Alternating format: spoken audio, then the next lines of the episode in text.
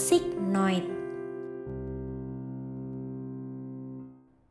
Masih dengan tema yang sama kali ini, toxic relationship. Kalau kemarin kita udah bahas di episode pertama, kita udah bahas pasangan yang posesif sama pasangannya sendiri. Terus di episode kedua juga kita udah bahas pasangan yang manipulatif ke pasangannya sendiri. Nah, sekarang gue kayaknya bakal lebih ngebahas di sini bareng Kia dan Marki juga gimana sih caranya kita bisa healing, kita bisa berdamai, kita bisa nyelesain masalah-masalah tersebut kalau seumpamanya nih ya, seumpamanya itu terjadi sama kita atau mungkin seumpamanya itu terjadi sama teman-teman kalian so kalian bisa ngasih tahu cara mungkin mengobati apa yang telah terjadi di hubungan toxic relationship kalian. Gue mau ke Kia dulu deh. Ki, lu punya nggak sih cara gimana lo bisa healing atau uh, cara mengobati kalau seandainya lo kena nih yang namanya toxic relationship atau lo mungkin pernah ngalamin itu sebelumnya?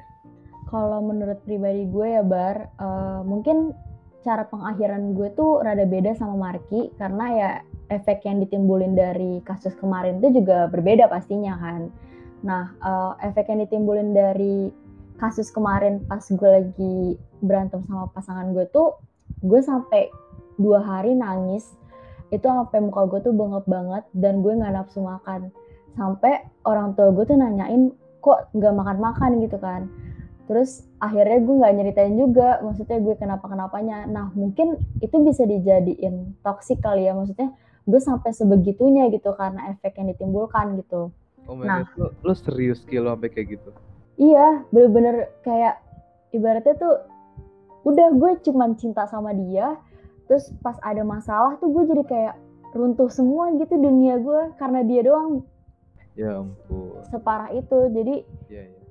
ya sampai segitunya. Mungkin itu bisa dinamain toksik kali ya. Cuman uh, cara healing gue tuh lebih kayak gue introspeksi juga. Mungkin ada kurangnya juga di gue dan mungkin pasangan gue juga sebaliknya gitu.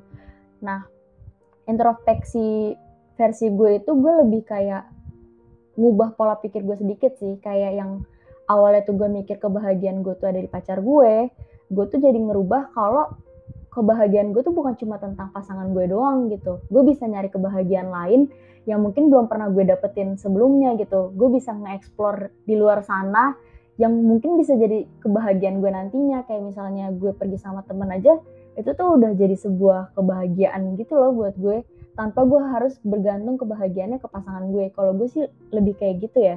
Iya dari yang gue udah denger rupanya toxic relationship itu ini ya bisa ngaruh banget ke mental seseorang kayak sampai dia mungkin eh, nggak uh, bisa makan atau mungkin tahap apa lagi yang dia lakukan uh, untuk uh, menyembunyikan rasa sakitnya itu gitu loh. Mengerikan banget menurut gue karena terkadang kita tuh terlalu banyak maksudnya kita terlalu intens antara lo dan pasangan lo sehingga apa yang terjadi di luar sana lo nggak tahu lo belum ngerasain dan dan ibaratnya lu denial sama hal-hal luar karena lu terlalu fokus sama hubungan lu sendiri gitu gak sih? Iya bener, jadi kayak misalnya uh, eh, gue tuh jadi lebih apa ya, lebih kayak ngerasa kebahagiaan gue ada di dia nih.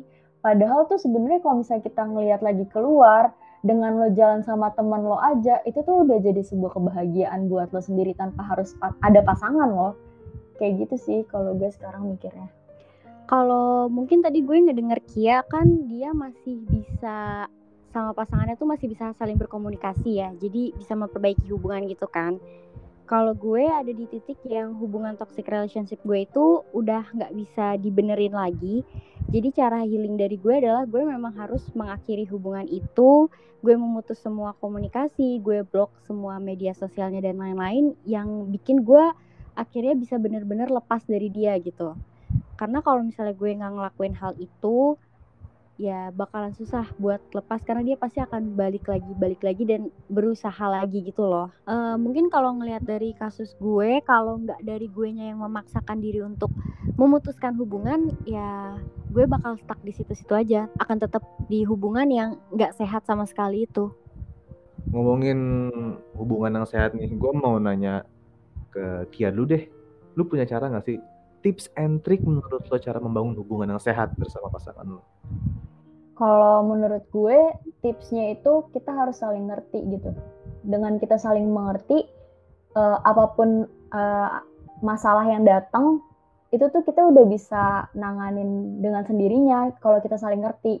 Tapi kalau misalnya kita nggak saling ngerti, apa pun masalahnya, mau itu kecil atau gede, itu tuh bakal jadi problem yang besar gitu nantinya. Jadi kalau menurut gue, cara kita untuk uh, untuk hubungan yang sehat, yaitu karena kita saling ngerti gitu sih Bar. Saling saling ngerti ini berarti uh, ketika lo punya masalah lo untuk bisa saling ngerti lo pasti pastinya ya lo berkomunikasi nggak sih? Lo ngasih tahu apa yang terjadi di diri lo dan pasangan lo uh, komunikasiin juga apa yang terjadi sama dirinya sehingga kalian berdua bisa bisa paham satu sama lain. Yap, bener banget. Karena komunikasi itu kunci dari segalanya. Bukan cuma di hubungan pacaran doang, bahkan di keluarga, di pertemanan, komunikasi itu penting banget sih.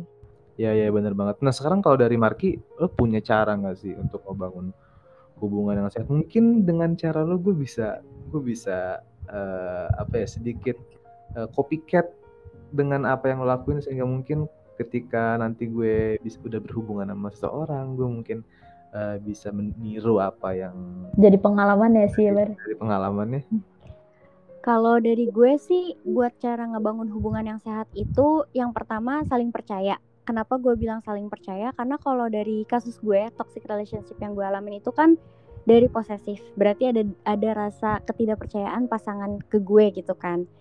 Dan dalam hubungan supaya hubungan itu bisa berjalan dengan mulus yang penting saling percaya dulu aja. Karena kalau misalnya lo udah percaya sama pasangan lo ya lo juga bisa mengurangi rasa posesif ataupun menjurus ke toxic relationship yang lainnya gitu. Terus yang kedua juga dengan lo banyak-banyak bersosialisasi dan berkegiatan di luar. Jadi hidup lo tuh nggak cuma sama dia mulu sama pasangan lu nggak terus-terusan pacaran mulu yang itu malah bikin lo semakin nyaman dan nanti akhirnya kalau misalnya ada yang berubah ya itu bakalan jadi ketakutan gitu.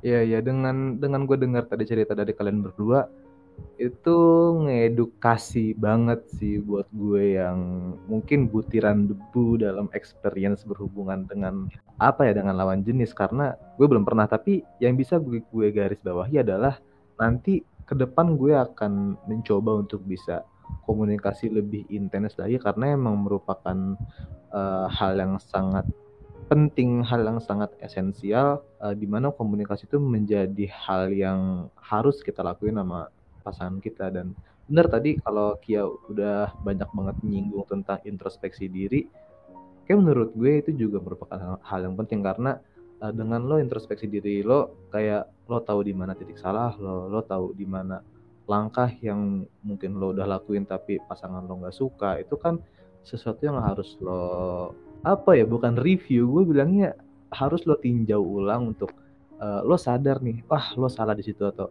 kayak lo bener deh di sini kalau bener lanjutin ya kalau salah jangan dilakuin lagi nah itu kan bagian dari introspeksi ya dan ya mungkin menurut gue kepentingannya juga sama esensialnya dengan komunikasi Uh, lebih jadi pembelajaran juga nggak sih? Iya, lebih jadi pembelajaran biar kalau seandainya itu keulang lagi, itu kita bisa tahu, oh ini jangan jangan dilakukan lagi karena itu bisa merusak hubungan kita. Dan menurut gue ya dari Marki yang tadi bilang sendiri, kayaknya make sense sih untuk melakukan kesibukan-kesibukan kita uh, yang lain gitu karena dunia kan gak cuma milik berdua ya tadi lo udah bilang gak sih Iya banget. bilang. Dunia nggak cuma punya lu, lu berdua, woi lu bisa ngelakuin apa pun dengan teman-teman lu, dengan keluarga lu tanpa uh, lu bersinggungan terlalu intens dengan pasangan lu. Toh itu juga bisa bikin lo bahagia kok karena kebahagiaan nggak uh, selamanya milik pasangan lo dan uh, itu make sense banget. Uh, gue ngerasa kayak oh benar juga ya karena uh, pasangan lo ya bukan segala-galanya banget bagus banget sih apa yang tadi udah lo sampein berdua ngeedukasi gue dan mungkin teman-teman di rumah semua yang lagi dengerin podcast ini gitu. Nah, buat teman-teman pendengar nih, semoga cerita-cerita yang kita udah jelasin sama Marki dan Akbar bisa jadi pembelajaran untuk ke depannya ya. Dan buat kalian yang sedang merasakan hal toksik di hubungan dan ingin mengakhiri, kalian juga jangan sampai menyakiti diri kalian sendiri. Jangan lupa untuk cintai diri sendiri, karena kalau kalian mencintai diri sendiri, kalian tidak akan menyakiti diri sendiri dan kalian bisa mencintai orang lebih baik lagi.